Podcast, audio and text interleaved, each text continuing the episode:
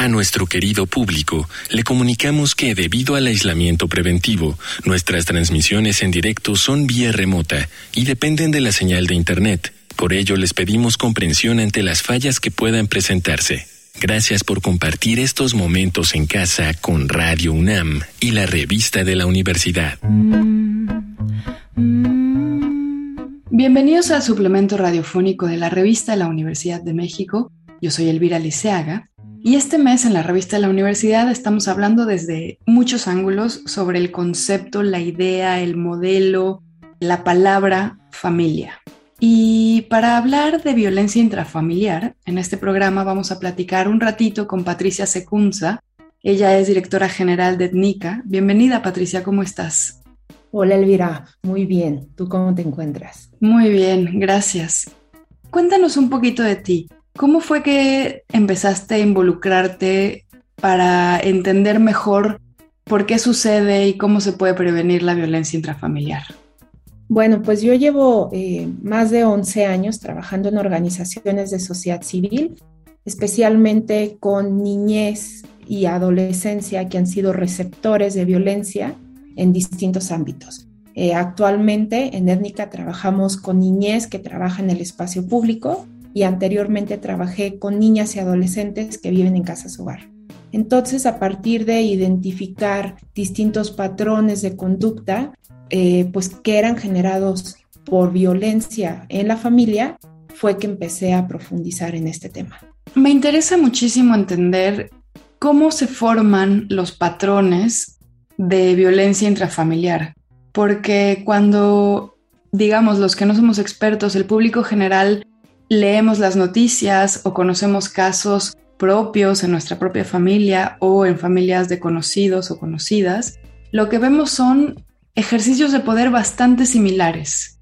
Entonces es curioso cómo a lo largo de estos programas sobre familias lo que hemos visto es un montón de comunes denominadores respecto a los afectos, respecto a los traumas psicológicos, respecto a cómo se desarrollan las logísticas de relaciones y de qué manera la familia es una especie de primer laboratorio de la sociedad y lo es también con la violencia. Claro, totalmente. Yo creo que acabas de decir dos puntos muy importantes. Por un lado, cómo la familia como institución social es este laboratorio y es este eh, resultado de una ruptura total del tejido social no solo es que la violencia se dé al interior del entorno doméstico, que justamente es la violencia familiar, sino es el resultado, ¿no? De un sinfín de elementos afuera de la familia y a nivel estructural, en donde estas violencias, que puede ser física, psicológica, emocional, se despliegan al interior de las familias. Y otro de los elementos también muy relevantes que comentaste fue cómo estas estructuras de desigualdad y de poder cómo la violencia eh, siempre se ejerce hacia los más débiles. Y no solamente hacia los más débiles físicamente, sino en el imaginario y en las representaciones sociales y en las estructuras sociales también, como es hacia estas eh, personas que no han sido consideradas personas como tales, eh, que históricamente han sido relegadas por este poder hegemónico en donde quien tenía eh, pues todo el poder y que lo sigue teniendo en muchos sentidos es el hombre. Podemos verlo muy claramente en los datos, en donde quienes sufren el mayor número de maltrato somos las mujeres, son las niñas, los niños, los adolescentes, al igual que las personas de la tercera edad o incluso también las personas que tienen alguna condición de discapacidad, sea física o emocional.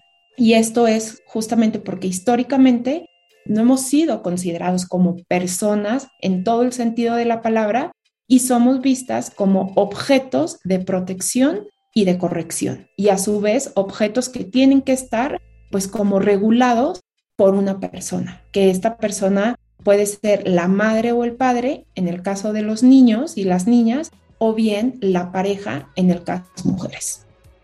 Antes de que hablemos un poquito sobre los tipos de violencia y las posibilidades que tenemos que aprender de prevención, me gustaría preguntarte cómo es que normalizamos estas violencias, porque si bien la familia debería de ser ese espacio seguro, aprendemos como a tolerar estas formas múltiples de violencia que ya mencionabas. Y me interesa entender por qué, claro, a veces, por ejemplo, los niños no saben cómo defenderse y nadie se los ha enseñado, pero a veces las mujeres nos quedamos sabiendo que el entorno es violento y que peligra nuestra vida. Yo creo que acabas de decir un elemento muy importante, es cómo nos quedamos a pesar de saber que nuestra vida peligra y tiene que ver con esta normalización, esta normalización de la violencia en donde nosotros crecimos y, por ejemplo, en el caso de mujeres desde muy pequeñas, frases que nos decían como te pego porque te quiero, te pego porque te educo o una nalgada a tiempo eh, es muchísimo mejor que un delincuente en, un centro penitenciario, que ahí viene también un estigma súper fuerte en otros sentidos, ¿no?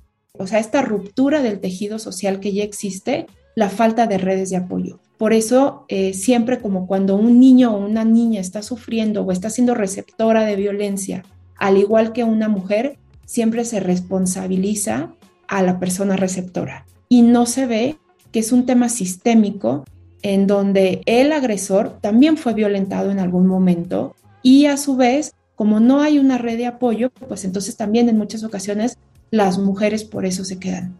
Es muy complicado y es un tema muy sensible hablar eh, respecto de la violencia y salir de este círculo, porque por ejemplo, un niña o una niña que denuncia violencia, pues la familia lo juzga y la familia lo revictimiza y lo responsabiliza. Y una mujer que está siendo receptora de violencia, también se le va a responsabilizar sobre estos hechos y pues como también puede haber en muchas de las ocasiones una violencia económica por esta desigualdad en el término de los ingresos, por eso muchas mujeres también eh, deciden quedarse y paulatinamente ir construyendo algún tipo de condición que les permita salirse en un futuro.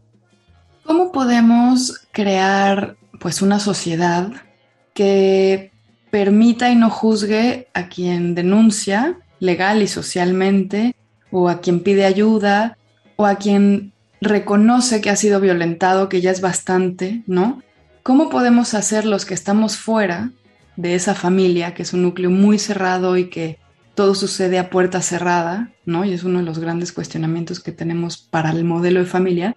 ¿Cómo podemos hacer para que se transgredan esos muros donde todo sucede y es ocultado y las personas, especialmente las mujeres y los niños, puedan hablar de que se sienten violentados. ¿Cómo de alguna manera normalizaríamos también hablar de que fuimos violentados? ¿Cómo vamos a hablar de eso de una manera sin, sin hacer sentir a nadie mal? Y sabes que no solamente sin hacer sentir a nadie mal, sino entender que en esta sociedad en donde la violencia está normalizada y sucede en muchísimos niveles y en muchísimas formas, como todas y todas hemos sido también receptores de violencia. Entonces, en ese sentido, asumir eso ayuda también a ir construyendo una sociedad distinta. Uno de los elementos y que yo siempre menciono es desmontar el paradigma de lo privado la familia se debe de mantener en lo privado y la ropa sucia se lava en casa. Lo privado es político, como eh, las feministas, como los distintos movimientos feministas han hecho y como lo hemos ido pues posicionando en lo público, ¿cómo necesitamos hablar también de esto?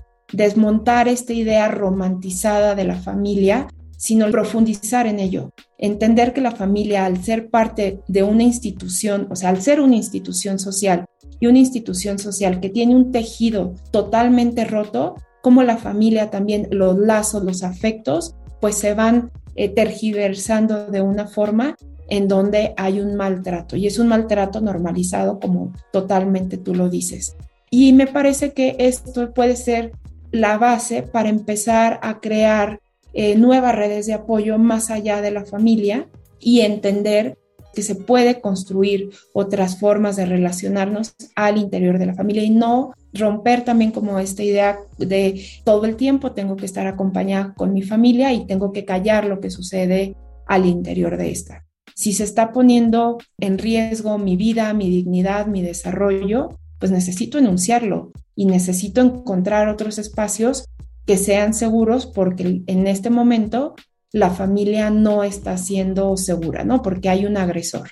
Por otro lado, algo que también eh, sucede mucho romper como con esta idea que cuando hay una agresión al interior de la familia, a quien se separa es a las víctimas, a las personas que están siendo receptoras de violencia. Lo podemos ver muy claramente con las niñas y los niños que son separados de la familia o con las mujeres y el agresor sigue permaneciendo ahí, ¿no? En el espacio. Entonces, finalmente eh, se tiene que dejar a las personas que están siendo receptoras de violencia en, en el espacio seguro y más bien trabajar con el agresor. Evidentemente también para eso existen todos los albergues de mujeres o de niñas y niños, pero pienso que tenemos que ir muchísimo más allá de eso. Eh, por ejemplo, yo que he trabajado por muchísimos años con niñas y niños receptores de violencia, se separa al niño, se le manda una casa hogar y eh, pues es completamente, ya si hubo una vulneración a sus derechos, es volver a vulnerar y exponerles. Entonces,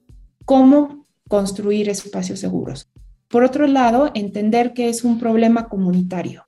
Y entonces al dejar de pensar que es un problema privado y dejar también esta idea de son mis hijos y yo los educo como quiero o es mi pareja y en, no, no te metas con ello, no. Es algo que a todos nos afecta de una u otra forma. Y entonces como todos necesitamos estar involucrados constantemente en esto y construir estas redes de apoyo que paulatinamente y es muy lento pueden ir eh, reestructurando este tejido social. A su vez, también invitar a las personas que están siendo receptoras de violencia, sean mujeres, sean niñas y niños, a buscar en las instancias responsables, en el caso de la niñez, con las Procuradurías de Protección, en el caso de las mujeres, con el Instituto Nacional de las Mujeres, buscar ayuda, porque finalmente está en riesgo su integridad, está en riesgo su vida y esto va a tener efectos negativos por muchísimos años. Y no tener miedo a decir que se está viviendo violencia, porque también se busca cubrir esta parte, ¿no? Buscar organizaciones de sociedad civil, por ejemplo, nosotros que podemos acompañar en estos procesos y redes de apoyos. ¿Quiénes son estas personas cercanas que no te van a juzgar, que te van a acompañar pues amorosamente en todo el proceso porque es un proceso complicado. Y cuando hay una situación de violencia que está de por medio la vida, denunciar. Denunciar, llamar a las autoridades, llamar al 911, porque finalmente, bueno, sabemos que el número de feminicidios y también en los últimos años de infanticidios ha ido incrementando notablemente por esta relación de desigualdad que existe, particularmente entre hombres, mujeres, o padres y madres y los y las niñas. Con los agresores, las personas que están ejerciendo esta violencia, pues también identificar qué está pasando, por qué están haciendo esto y seguramente muchos y muchas de ellas también fueron receptoras de violencia y pedir ayuda. Ese sería eh, pues los tres elementos más relevantes que podríamos hacer. Muchísimas gracias, Patricia. Se nos acabó el tiempo, pero en nuestra página van a encontrar los datos de ETNICA para que conozcan un poco más. Pues muchas gracias. Espero que tus palabras le lleguen a muchos oídos para que todos reflexionemos y nos revisemos. Al contrario, Elvira, gracias a ti, gracias por el espacio y pues estamos a sus órdenes. Hemos llegado al final del programa.